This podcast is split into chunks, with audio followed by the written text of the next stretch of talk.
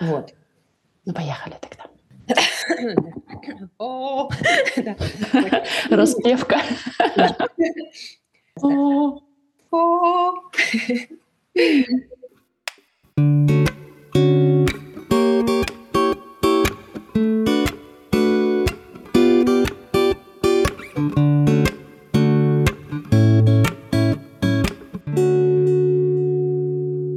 Всем привет! Это подкаст «Светлячки и речной песок» и его авторки и ведущие Ира Петерс и Аня Мускат.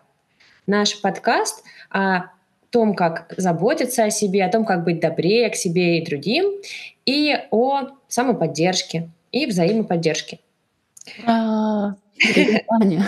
Привет, привет дорогие, дорогие наши слушатели. Мы ужасно рады с вами снова быть после довольно долгого перерыва как будто год прошел, не знаю.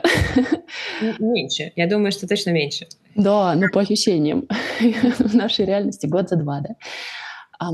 Сегодня мы хотим поговорить, на самом деле, наверное, может быть, даже последний эпизод про внутреннего критика, ну или, может быть, предпоследний.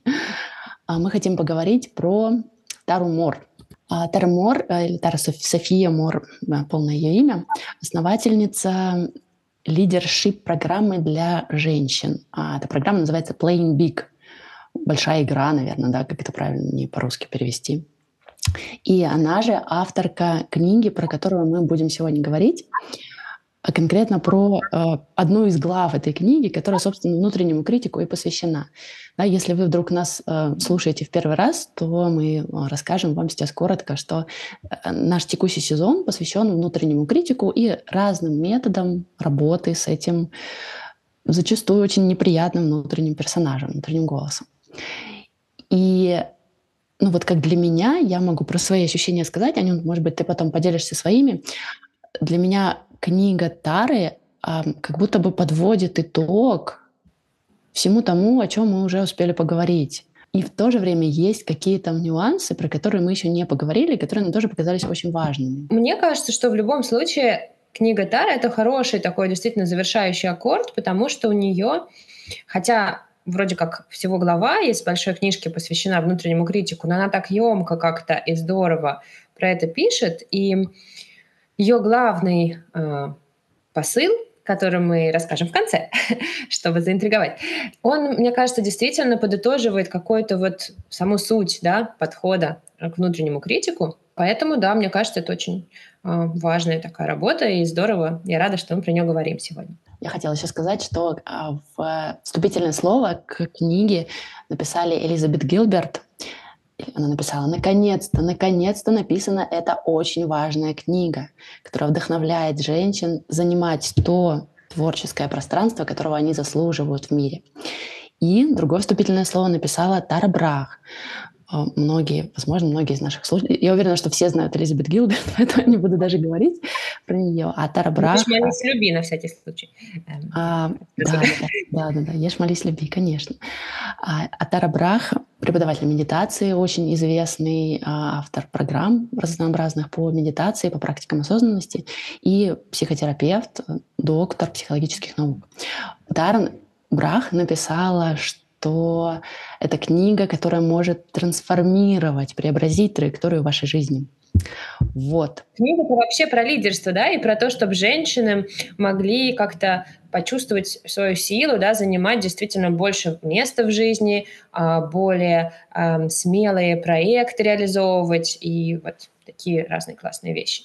Тара в своей книге, она, ну, книга для женщин, да, поэтому она говорит про женщин. Но мне кажется, что это для всех, в общем-то, актуально. Мне кажется, что с точки зрения Тары, может быть, э, еще многих других, женщины в какой-то мере даже больше подвержены влиянию вот этого внутреннего критика. И это, как ни странно, достаточно такая универсальная вещь. То есть Тара там приводила цитаты из э, там, разговоров с, с женщинами совершенно разных а, творческих путей и там очень успешными женщинами, и все они фактически говорят, что так или иначе голос внутреннего критика они слышат. Мне что было важно, что э, голос критика слышат не только те люди, которые чувствуют, что они там как-то не удались в жизни, да, у которых не складывается там карьера или что-то такое, а даже самые-самые успешные, которые делают какие-то невероятно крутые проекты, все равно слышат этот голос. Да, он как бы никуда не, не исчезает. Но это, кажется, плохой новостью, но есть и хорошее, что, в общем-то, с этим можно жить. И даже очень хорошо очень успешно. Значит, одна из, наверное, таких первых э, вещей, о которых говорит Тара, это м, то, как, собственно, распознать этот голос. Да? Она приводит сколько там, 11 характеристик. Вот мы вам некоторые из них расскажем. 11, да, этих э, качеств у голоса внутреннего критика. Ну и первое из них то, что это очень грубый и неприятный, неприятный голос. Э, он очень жесток, может быть. Другое качество, что внутренний критик довольно в черно-белых тонах, а, вернее, как раз без тонов, без полутонов, а, размышляет исключительно в категориях черного или белого. Или я совсем что-то, или я совсем не, какие-то такие штуки. Очень часто его высказывания звучат как ты еще недостаточно готова к чему-то. Еще нужно немножечко поучиться. Еще нужно чуть-чуть подготовиться. Нужно чуть больше опыта. Я вот прям узнаю свои... Нужно еще... Вот мне нужно еще здесь поучиться, мне нужно еще... Как те, кто любит все время учиться, заметили, да? Часто это голос, э, который говорит про то, что ты недостаточно хороша в каких-то точных науках, в технических каких-то областях, в том, чтобы договариваться с другими людьми. То есть вот вокруг этих э, активностей, да, вокруг этих навыков, которые нашим обществом как будто бы больше приписаны мужчинам, что вот им это свойственно, а женщинам, дескать, нет хотим вам сказать, это все неправда. Очень часто голос этот атакует нашу внешность, наше представление о себе и сравнивает, э, ну как бы берет, да, некий эталон, принятый в обществе, да, и вот это вот достижение совершенства. То есть он атакует э, нас, э, нашу внешность с точки зрения соответствия каким-то эталонам, принятым в данный момент в обществе, который, собственно, э, не являются на самом деле эталонами, просто некая картинка, которую принято считать сейчас красивой. Да? Но это может касаться внешнего вида, веса, старения, да, то, как мы со своим возрастом, в своем возрасте выглядим. То есть, в принципе, чего угодно. Эм, что еще по каким качествам да, мы можем понять, что это критика, а не мое рациональное мышление этот голос часто похож на пленку, которая раз за разом очень э, одинаково, то все то же самое, повторяет. Может быть, чуть-чуть что-то меняется, но часто это звучит как вот такая сломанная запись, да, где-то. Заезженная пластинка. Точно. Что еще? Вот, по-моему, очень важно, что часто внутренний критик может вдохновляться, что ли, критическими голосами людей в нашей жизни, реальных людей родителей, эм, родственников, начальства, учителей, кого угодно. Не хочется ничего добавить. Я бы переходила к вот интересному тоже такому кусочку, на мой взгляд. Тара сравнивает голос критика с реалистичным мышлением. И потому что критик часто тоже, одной, кстати, из характеристик, он как бы кажется нам рациональным. Э, то есть вроде как он приводит некие рациональные доводы, но на самом деле это не так. И Тара показывает нам вот эту вот разницу, да, как, как мы понимаем, что на самом деле мышление реалистичное, да, в отличие от критика. Э, какие у него свойства? Реалистичное мышление, оно исследует, оно задает вопросы, да, оно очень креативное. А, реалистичное мышление, во-первых, оно поддерживающее, в отличие от критика, да, который нас, наоборот, как-то подавляет, который с нами грубо обращается. Реалистичное мышление нас поддерживает, оно ищет какие-то сильные наши стороны, да, оно нас как-то пытается укрепить. Оно направлено на решение, тогда как голос внутреннего критика всегда фокусируется на том, что плохо, в чем проблема, где вот недостаточно, да. Наше рациональное мышление ищет решения создавш... Э, ну, вот из создавшейся ситуации, какие-то выходы, и, в общем, в этом смысле очень такое креативное, да, творческое. Оно видит сложности, да, все так называемые да, серые тона, всю сложность картины, в отличие от черно-белого мышления э, критика. А, оно, голос вот этот вот реалистичный гораздо спокойнее. да, он не истеричный, не грубый, он достаточно мягкий, спокойный, просто такой, как, знаете, голос такого адекватного родителя, доброго взрослого. И также реалистичное мышление, оно смотрит на какие-то факты, доказательства исследует, задает открытые вопросы. То есть оно действительно направлено на поиск решения, на анализ ситуации. В отличие от критика, который, цель которого не в том, чтобы дать нам точную проверенную информацию да, и исследовать ситуацию, а в том, чтобы просто нам не дать куда-то пойти. Да? Он просто повторяется, э, всегда сфокусирован на негативе. Это такой очень эм, нервный да, голос, тревожный, э, упрощающий. Чувствуется да, разница чего-то такого очень подпитанного стрессовым откликом, да, и что-то такого, что идет от здорового, спокойного состояния. Вот у меня какая-то такая э, картинка. Очень важную хочется только добавить вещь, что реалистичное мышление, оно фокусируется на самой теме того, что мы делаем, а не на нашем эго. То есть оно э, фокусируется на, на задаче, на творческой, да, на том как бы объекте внешнего мира или на той, на той цели, которую мы себе ставим, а не на том, как там это э, скажется на нашем эго. Вот тут такая еще момент. Мне очень понравилось, знаешь, тот момент, когда Тара пишет про внутренние департаменты, внутренние как это по-русски, да. отделы, отделы. Отделы, отделы. И что внутренний критик работает на а, отдел предотвращения рисков. И этот отдел совсем никаким образом не взаимодействует, не общается с отделом fulfillment. Творческой самореализации. С отделом, да, предназначения и творческой реализации. То есть внутренний критик или критики совершенно никак не, не думают про то, насколько мы чувствуем себя. Насколько наша жизнь наполнена, насколько мы рады тому, что мы делаем, да? Да-да-да. Их задача не то, чтобы мы чувствовали, что мы чего-то достигли, что нам интересно жить, что мы рады тому, как наша жизнь разворачивается, да, чтобы мы чувствовали себя реализованными.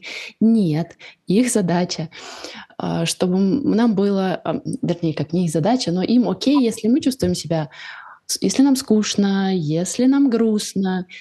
Самое главное, чтобы мы оставались в зоне знакомого, в своей такой привычной, комфортной зоне. Да? Больше всего они боятся нового. Рисков, вообще рисков, эмоциональных рисков.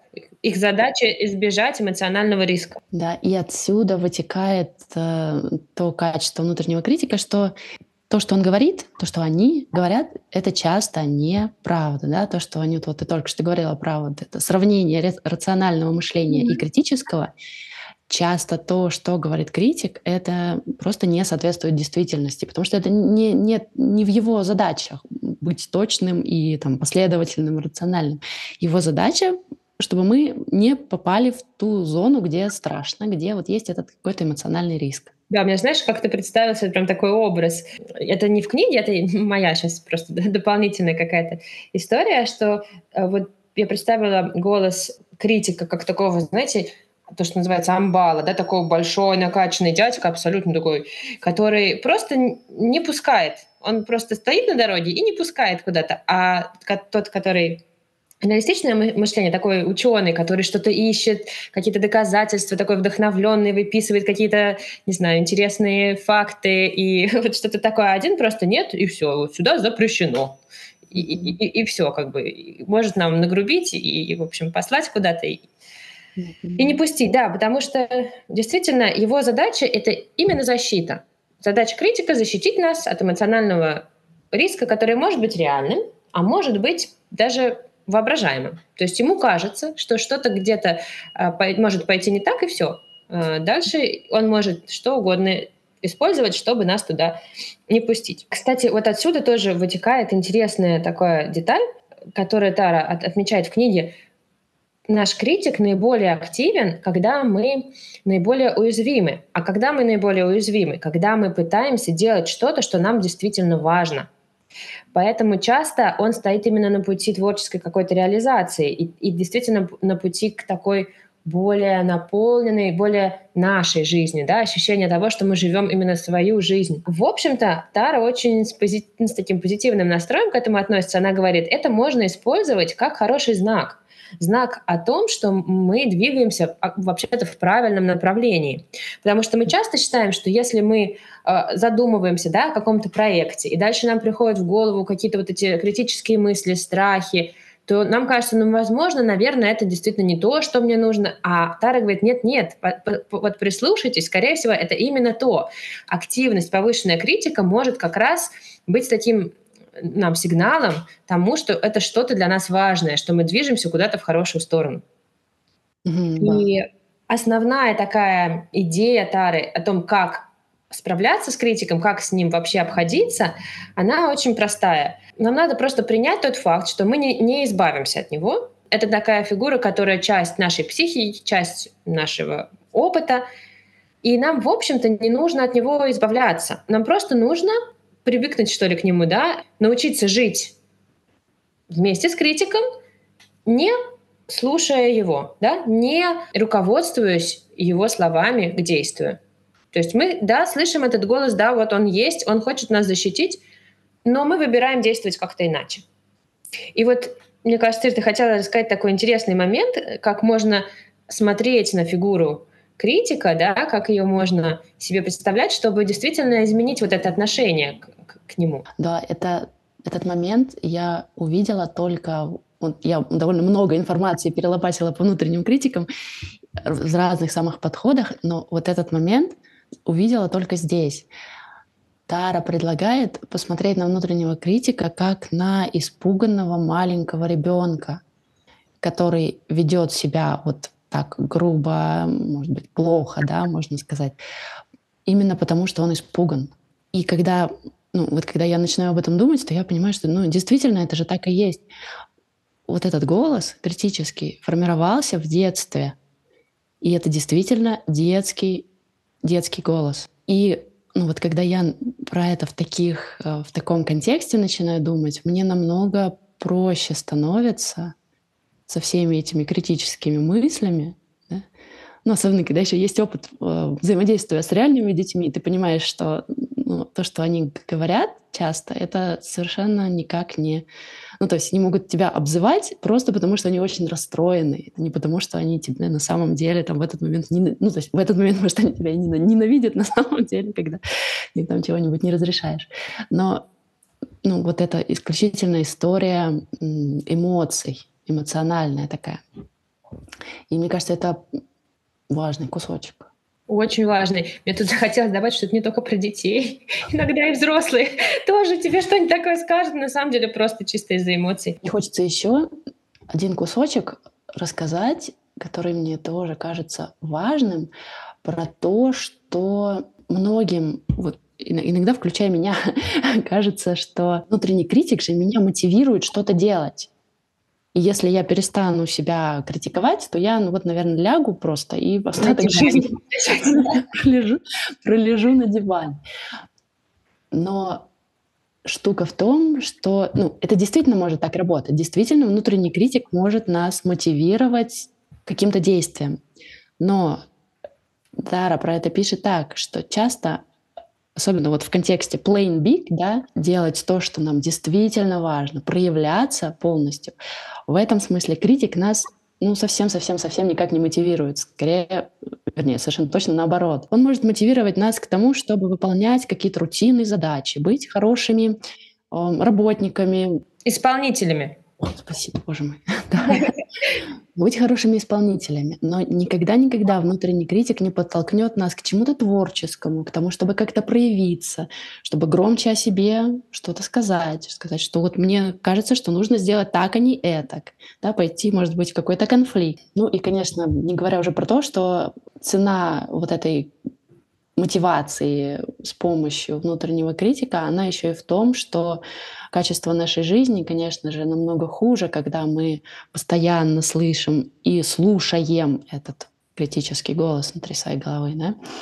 И э, наше здоровье тоже это понемножечку подтачивает, потому что когда мы мотивированы страхом поражения, это стрессовая реакция, это гормоны стресса, и это изнашивает наше тело. Это в длительной перспективе, если это постоянно происходит, то это очень плохо сказывается на нашем здоровье. Да, это важный кусочек, что вроде как мотивация, но она так себе мотивация. И mm-hmm. какая у нее цена, и что хочется добавить, что можно мотивироваться и по-другому. Это не единственный э, не единственная вещь, которая может нас мотивировать. Все мы наверняка сталкивались с другими такими более здоровыми, да, более позитивными вариантами мотивации. Да? Наверняка вы можете вспомнить что какие-то добрые слова учителя мотивировали вас больше изучить предмет, кто-то, кто похвалил какую-то вашу работу, или когда к вам отнеслись по-доброму, когда вы сами, например, просто пошли за своим внутренним интересом. То есть вариантов мотивации бывает много. Мы иногда забываем, и как будто бы, как будто бы единственная мотивация — это побить себя палкой, да, я так говорю условно, да, вот этот вот критик становится единственным вариантом, который, о мы помним. Вариантов на самом деле гораздо больше, и это работает, кстати, и с детьми. Вот я как педагог инклюзивный могу сказать, да, что поощрение какое-то, да, и доброе отношение, какое-то внимание к интересам ребенка работает на мотивацию гораздо лучше наказания, э, гораздо лучше какой-то критики и каких-то ну, грубостей, которые вообще, мне кажется, не должны использоваться и не работают. В общем, важно знать, что есть другой э, путь, и он получше. Слушай, ну что-то нам еще э, важно добавить? Или мы потихоньку подходим к завершению? Я бы добавила еще тот момент, что Тара предлагает э, некоторые упражнения, как можно работать с внутренним критиком. Мы подумали, что мы не будем сейчас занимать эфир самими упражнениями, а лучше напишем про них э, в Инстаграме и в Телеграме. Но хочется вот прямо сейчас сказать, что главная идея всего этого — это научиться замечать, замечать критика и замечать то, что это только часть меня, это не я целиком, это только часть. И это та часть, которая, да, переживает за мою безопасность, но нет, она ничего общего с реальностью часто не имеет. Да, помнить, что слова критика часто просто неправда. И уметь их слышать, но не руководствоваться ими. Угу, да, это главный посыл, да. Научиться руководствоваться своей внутренней мудростью, как пишет Тара. Ну, ну что? Класс. Очень рада была вообще побыть вместе, записать эпизод. Сто лет не была в подкасте, и те, кто нас слушает, вы знаете, что... Ну, в смысле, кто нас слушает регулярно, mm-hmm. знаете, были замечательные несколько эпизодов с гостями, а, где Ира беседовала с разными чудесными а, людьми, а я тоже с удовольствием слушала эти эпизоды, а теперь мне вот приятно вернуться и поболтать тоже. Угу, класс, я тоже очень рада. Светлячки, не светлячки без Анюты. Ну что, э, наверное, мы встретимся уже в следующем... Ну, абсолютно точно мы встретимся с вами уже в следующем году. Но пока, я не знаю, уже с другим да, свеженьким новеньким сезоном или? Предположительно с новым эпизодом, но, возможно, у нас еще останутся, э, осталось несколько идей того, что можно обсудить. И в контексте внутреннего критика на самом-то деле всегда еще есть о чем поговорить. Всегда есть еще о чем поговорить. Но посмотрим. Мы не будем точно ничего обещать. Можем рассказать про идею темы следующего э, сезона. Да, давай. И, кстати, может быть, потом можно запустить в Инстаграме, в Телеграме, может быть, какую-то обратную связь от наших слушателей, там, интересно им, неинтересно. Мы же говорим про отношения с временем, да? Что да. все время времени не хватает, да? Можно, да. Или про, про родительство мы еще хотели с тобой. Или можно даже два в одном. Они связаны. Они взаимосвязаны. В общем, у нас, да, была идея того, что часто у нас, у многих из нас, особенно у мам, вот мне хочется добавить, есть такое, ну не только, совсем даже не только, а, есть такое ощущение, что не хватает ни на что времени. А, Все время этого времени мало, особенно его не хватает на себя, на какие-то свои интересы, на какие-то творческие вещи. То, чтобы И... playing big. Вот, да, на, на это совсем нам хотелось бы немножко поисследовать эту тему нехватки времени или, как сказать, perceived да, lack of time, то есть э, воспринимаемой э, нехватки времени. В ощущениях данной нам. Это ощущение нехватки времени, а, что за этим действительно стоит. Возможно, это как-то, как мы расставляем свои приоритеты, возможно, это что-то еще. В общем, а, как вам тема? Мне кажется, она очень интересная, актуальная, важная. Да, да, да, да, да, да. Да, да, да. Да, пишите нам везде, где вы можете нас найти. Мы есть в Инстаграме, светлячки и с двумя и на конце называется а, профиль. Мы есть в Телеграме. Все ссылки, если что, мы прикрепим в описании. Если вдруг вы на нас еще не подписаны, то можно будет это сделать очень просто. Ну, я просто уже озвучу сейчас, раз начала, да. Телеграм-канал «Светлячки и песок» в одно слово. Вот. И есть у нас еще Patreon «Светлячки и речной песок». Можете тоже, конечно же, на нас там подписываться и становиться нашими патронами. Будет, будет классно. Мы будем очень рады. Вот. Благодарим. Мы благодарны вам, что вы нас слушали. Желаем вам Надеюсь, я успею смонтировать этот эпизод за оставшиеся два дня 2023 а, года. И если В любом так, случае, то... мы вам желаем, да, прекрасного Нового года. Да, пусть закончатся все 32 войны, пожалуйста. Спасибо. Да, да, пожалуй, самое важное пожелание. Угу. В новом году. Да. Да, центрируемся, не забываем. Спасибо большое. Спасибо, Анюта. Я была очень рада Спасибо. поговорить. Спасибо, Ира, дорогая. Очень была рада тоже. И до новых встреч. Пока-пока. до новых встреч. Пока-пока. Thank you.